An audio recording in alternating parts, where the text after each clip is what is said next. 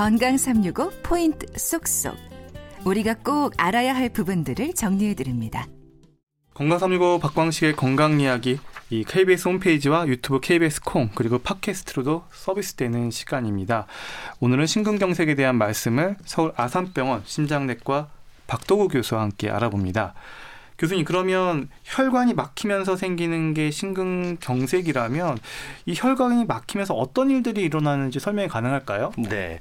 그래서 이제 통상 저희가 협심증, 심근경색 이렇게 헷갈리는 경우가 많은데 어, 100% 막혀서 심장 근육이 죽기 시작하는 상태를 심근경색이라고 합니다. 그리고 100% 막히기 전 단계 한 뭐 60%, 70%, 80% 막혀서 움직일 때 아픈 거 그런 거를 이제 우리가 협심증이라고 하고요. 어, 이제 혈관이 막히면은 일단은 우리 몸에서 가장 많은 일을 하는 데가 심장이거든요. 심장은 완전히 이제 근육 덩어리입니다. 그래서 심장도 자기가 먹고 살기 위해서 혈액 공급이 돼야 되는데 어, 계속 일만 하고 혈액 공급이 안 되면 이제 통증이 생기는 거죠. 그러다가 이제 100% 막히게 되면 근육이 정말 죽는 그런 괴사 상태가 발생하는 거를 급성 심근경색이라고 합니다. 음, 네. 확실히 협심증하고 심근경색은 어, 구분이 되시죠? 네. 그리고 이 필요한 이 사실은 이제 모든 공급 혈액이나 영양분이나 산소가 공급이 끊기는 상황이 바로 이 심근경색인 것 같은데 그러면 심근경색하고 아까 협심증하고 증상을 얘기해 주시긴 했지만 네, 네. 어, 다시 한번 좀 정리해 주시면 네. 좋을 것 같아요. 어, 그래서 이제 협심증 같은 경우는 주로 맥박이 올라가는 경우, 운동이나 계단 올라가거나 등산할 때 반복적으로 아픈 경우이고, 급성 심근경색은 저희가 이제 급성 심근경색 환자를 이제 보고 치료를 잘하고, 어, 이제 뭐 어머니 얼마나 아프셨어요? 아버님 얼마나 아프셨어요? 물어보면 표현이 다양한데 보통은 태어나서 이렇게 아픈 적은 처음이었다. 이렇게 표현할 정도로 굉장히 많이 아픕니다. 막 가슴이 쩍 벌어지는 것 같다거나 막 식은땀이 그냥 막 너무 뻘뻘 흘 정도로 그냥 아무것도 못할 정도로 아프다거나 뭐 아래쪽 이빨이 다 빠질 정도로 통증이 있다거나 이런 것들이 한 20분, 30분 전혀 가라앉지 않고 너무 아파서 이건 병원을 찾을 수밖에 없는 통증. 그러면 급성 심근경색을 아주 강력하게 의심을 해봐야 됩니다. 경험이 많은 사람이 아니면 본인이 심장 얘기를 안 하는 거기 때문에 놓칠 수도 있겠는데요. 네, 네. 어, 보통은 이제 전형적인 급성 심근경색은 병원을 안 찾으면 안 될 정도로 통증을 너무 아파서 이제 뭐 정말 떼굴떼굴 구를 정도로 그렇게 아파서 오시는 분들이 많으시고 이제 연세가 많은 분들이나 특히 당뇨 있는 분들 는 통증이 한 개도 없이 호흡 곤란 이렇게 오시는 분도 있으세요. 아, 숨이 차서 그냥 응급실 왔는데 그게 심근경색이라는 맞습니다. 거예요? 맞습니다. 네네. 그러면 이 지속 시간이나 뭐 병원에서 의사 선생님 볼 때 위치나 이런 것도 보시나요? 네. 그래서 보통 이제 가슴 정중앙에서 심장이 이제 살짝 왼쪽 방향으로 있는데 정중앙으로부터 왼쪽 고기가 이제 쥐어 짜듯이 아프면서 통증이 왼쪽 팔로 뻗어가거나 아니면 목으로 뻗어가거나 등으로 뻗어간다. 이제 이러시는 분들이 많고 협심증이면 심해는 대부분 가라앉습니다. 이제 아니면은 혀 밑에 니트로글리세린이라는 혈관 확장제를 쓰면은 한 1, 2분 내에 싹 가라앉는데 급성 심근경색은 그렇게 쉬거나 니트로글리세린을 써도 안 가라앉습니다. 이미 이제 100% 막혀서 막 죽기 시작하는 거기 때문에 그래서 그럴 때는 뭐 환자분들이 너무 통증을 호소하기 때문에 바로 이제 119를 연락을 하거나 아니면은 어 이제 혼자 막 택시 타고 오시는 그런 분들도 있으시죠. 음, 네.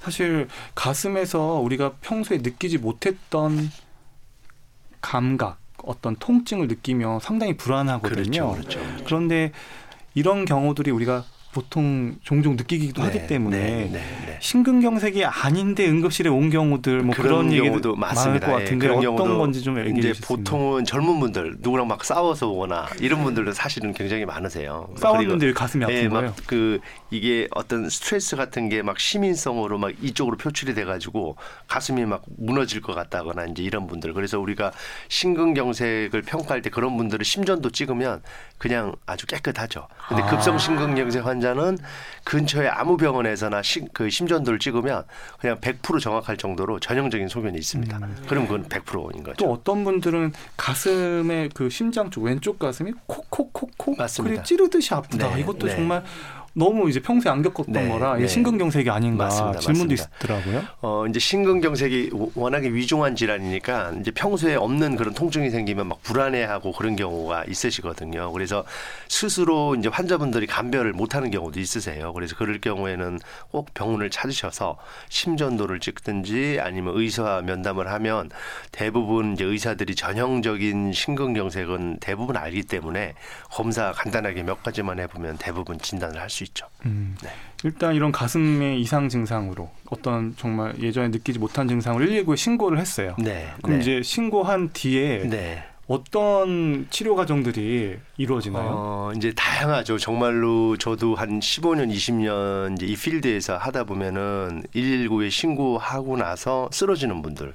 그래서 막 가족들이 심폐소생하고 그렇게 오는 분들도 어. 있고 심지어는 119에서 오는 와중에 쓰러지는 분들도 있고 그다음에 응급실 도착하자마자 의식 소실하면서 심장 마비가 오는 경우도 있고 그런 경우가 굉장히 많고 가급적이면 이제 보호자분이 이제 119 옮기고 병원 오는 과정 중에 옆에서 딱 있어야 됩니다. 이제 이게 심근경색이 일단 발생을 했으면 심장 마비, 심장이 완전히 멎는 경우가 어느 상황이든 생길 수가 있거든요. 어. 네. 그러면 그 119 구급대 이렇게 연락을 하면 사실 심장에 문제가 생겼을 때 치료 가능한 병원들이 이렇게 좀 한정돼 있을 네, 것 같은데요. 네, 네. 이런 것들이 좀 마- 제도적으로 시스템적으로 네, 마련이 네. 돼 있나요? 어, 국내는 그래도 이게 아주 잘 돼 있습니다. 이제 심근경색이 있다고 해서 이렇게 서울 아산병원이나 뭐 서울대 삼성처럼 큰 병원에서만 치료하는 게 아니라 좀 작지만 이제 응급 시술이 잘 갖춰져 있는 병원들이 많거든요. 그래서 급성 심근경색이 의심이 되면 전혀 이제 뭐 어떤 큰 병원이라도 이게 상황이 안 되는 그런 경우가 있습니다. 뭐 전 중환자실에 병실이 하나도 없다든지 이런 경우가 있어서 119가 그런 체계가 잘 되어 있습니다. 미리 그래서 연락을 한 다음에 급성 심근 경색 환자가 의심이 된다. 어느 병원으로 가겠다. 그러면 이제 응급실에서부터 저희가 스탠바이를 딱 하고 있는 경우가 대부분 많죠. 음, 그러면 이제 치료법에 대한 건데 이제 사실 막힌 심장 혈관을 이제 뚫어준다. 네, 뭐 해서 네. 이제 스텐트 시술 많이 들어보셨을 네, 건데 네. 이게 어 이게 뚫어주기만 하는 건지 네, 요즘 네. 스텐트 기술이 어디까지 와 있는지 좀 네. 궁금해요. 어 그래서 이제 보통은 우리가 이제 막힌 혈관을 이제 와이어를 넣고 풍선을 해서 하면은 풍선만 해서는 다시 막히는 경우가 많고요. 풍선을 넓혀주는 거죠. 넓혀주는 거죠. 그리고 나서 안에 이제 스프링처럼 생, 세, 되어 있는 이제 메탈로 된 스텐트를 넣습니다. 그러면은 혈관 벽이 다시 이렇게 탁 이제 무너지는 것도 막아주고 찌꺼기가 다시 끼는 것도 막아주고 예전에 뭐 한 15년, 20년 전에는 그냥 금속으로 된 망만 스텐트만 넣었을 때는 다시 좁아지는 경우가 한 30% 40% 됐는데 요즘에는 거기에다가 이제 항암제를 코팅한 약물 용출성 스텐트라는 걸 씁니다. 그러면은 재협착률이 한 5%도 채 안 됩니다. 이게 와. 굉장히 좋아졌죠. 그래서 급성 심근경색 환자가 시의적절하게 빨리 와서 스텐트 시술을 하면 대부분 평생 괜찮은 경우가 많죠. 음, 그러면 이 스텐트 시술을 하면 이게 영구적인 건지도 궁금해요. 네, 네. 예전 같으면은 뭐 연세가 뭐 한 70에도 이제 평균 수명이나 이런 것들이 그렇죠, 우리가 그렇죠. 이제 좀 그 한계가 있었는데 음, 이제는 음, 수명이 거의 100세 시대를 맞습니다. 바라보는데 맞습니다. 50대나 40대에 스텐트를 네, 놓으신 네, 분들이 네. 그걸 가지고 50년을 살 수 있는 네, 건지 네. 그런 것도 궁금해요. 어, 통상적으로 보면은 나중에 다시 막혀서 치료를 받는 경우가 그 스텐트가 문제가 되는 경우는 한 5% 정도 되고 90% 이상은 괜찮습니다. 근데 이제 우리가 수명이 100세 시대가 되다 보니까 혈관이 세 가닥인데 한 군데가 문제가 됐으면 다른 데가 또 문제가 될 여지도 있거든요. 우리가 주름살이 뭐 왼쪽 이마에 생기는데 오른쪽 안 생기는 게 아니듯이 그렇기 때문에 이제 다른 혈관에 문제가 되는 경우는 이제 연세가 드시면서 또 생길 수가 있죠. 음, 그리고 검진 목적으로 또 우연하게 뭐 검사를 하다가 네네. 좁아져 있는 걸 발견한 네, 분들 네, 네. 증상은 없는데 어, 심장 혈관이 좁아져 있는 거를 무증상인 상태에서 그렇죠. 발견한 분들은 그렇죠, 그렇죠. 어떻게 대처하면 좋을까요? 어, 보통은 이제 우리가 요즘 CT를 많이 찍어서 증상이 하나도 없는데 그렇게 발견하는 경우도 있거든요. 그래서 그거가 있다고 해서 반드시 조용수를 하고 스텐트를 넣거나 그러지는 않습니다. 그래서 어, 이제 CT를 찍어서 좁아진 경우가 의심이 되는 경우는 어, 다 바로 조영수를 하거나 그러진 않고 이제 기능 검사를 합니다. 스트레스를 주는 그래서 막 뛰게 되는 운동 무화 검사라든지 약물로 스, 그 스트레스를 주는 핵의학 촬영이라든지 이런 걸 해서 기능상 이게 문제가 되겠다. 그러면은 우리가 스텐트를 넣든지 치료를 하고 그렇지 않은 경우는 약물 치료.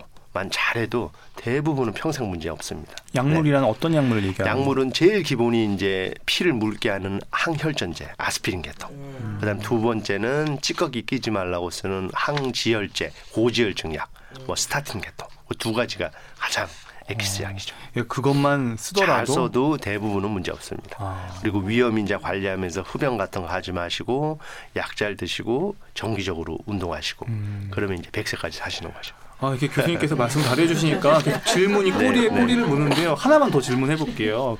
그러면 혈관이 막힌 게 네, 네. 거의 90% 가까이 만약 혈관이 좁아져 있다고 네. 이렇게 봅시다. 네네. 근데 그런 분들 네. 분명히 정말 심각해 보이는데 그렇죠, 그렇죠. 바깥으로 나타나는 그분의 증상 네, 하나도 없다. 네, 네. 이건 좀 어떻게 설명이 가능할까요? 그런 그, 경우도 있지 않나요? 맞습니다. 그런 경우도 꽤 있죠. 꽤 있어서 그게 이제 그런 경우에 우리가 미국이나 유럽 전 세계 가이드라인에 어떻게 치료해라가 이미 다 나와 있습니다. 그래서 무조건 증상에 판단해서 만약에 한 90% 좁아져 있는데 움직일 때 아프다 이러면 스텐트 시술을 해야죠. 근데 무증상 증상이 전혀 없는 경우는 굳이 그거를 스텐트를 해야 되냐 그거에 대해서는 굉장히 논란이 많거든요. 그래서 보통 그 다음 스테이지로는 우리가 그 정말 80% 90% 좁아진 게 기능적으로 문제가 되는지를 검사하는 기법이 여러 가지가 있습니다. 그래서 그걸 해서 기능적으로 문제가 된다는 얘기는 이분이 빨리 걷거나 움직일 때 이게 차후에 문제가 되겠다. 이런 경우이고 기능적으로 문제가 없으면은 약물 치료만 잘해도 그게 차후에 문제를 일으킬 경우가 거의 없는 거죠. 음, 그러니까 단순히 이제 과거에는 심장 혈관이 어느 정도 막혔는지 그 구조적인 문제만 집착을 했다면 네. 이제는 실제로 실제로 혈류가 얼마나 그렇죠. 왔다 갔다 하고 산소를 공급해 주는지 그 기능을 봐가지고 맞습니다. 맞습니다. 실제로 어, 예방을 해줄 어떤 그렇죠. 치료를 할까를 맞습니다. 결정한다 이런 얘기인 거죠. 맞습니다. 정확합니다. 아, 네. 그러니까 심장의 기능 평가, 혈관의 기능 평가가 상당히 네. 좀 중요하겠네요. 네. 네. 또 혈전제, 항혈전제를 쓸 때 우리나라 사람들에게 맞는 또 이런 약물 요법 용량이 네, 있다면서요? 네, 네. 그래서 이제 혈전제는 저희가 이제 아스피린을 보통 기본으로 제일 많이 쓰고 급성 심근경색 환자분들은 이 아스피린 하나 가지고 안 되기 때문에 거기에다가 더 강력한 다른 혈전제를 같이 추가를 하는데 지금 이제 제일 이슈가 되는 게 서양 보통 이제 그런 데 쓰는 약들이 서양인을 기준으로 만들어진 경우가 굉장히 많습니다. 그래서 서양에서 뭐 2만 명, 3만 명 연구에서 나온 경우인데 한국인에서 그걸 그대로 적용하면 약이 너무 센 경우가 많습니다. 아. 막 출혈을 일으킨다거나. 체구도 다르죠, 맞아요. 맞죠. 어. 그렇죠. 그리고 유전자 뭐 형태나 이런 것도 다르기 때문에 그래서 그런 것들에 대해서 국내에서 계속 연구를 하고 있고요. 저희가 또 임상에서도 조금 적은 용량을 쓴다거나 다른 콤비네이션을 쓴다거나 이런 노력을 많이 하죠. 아, 네. 예. 일단 심근경색 이 부분에 대해서는 조기에 발견해서 최대한 빨리 응급실에 도착하는 게 제일 중요하다. 이렇게 기억해 두시면 되겠습니다. 박광식의 건강 이야기 오늘은 심근경색에 대한 말씀 듣고 있습니다.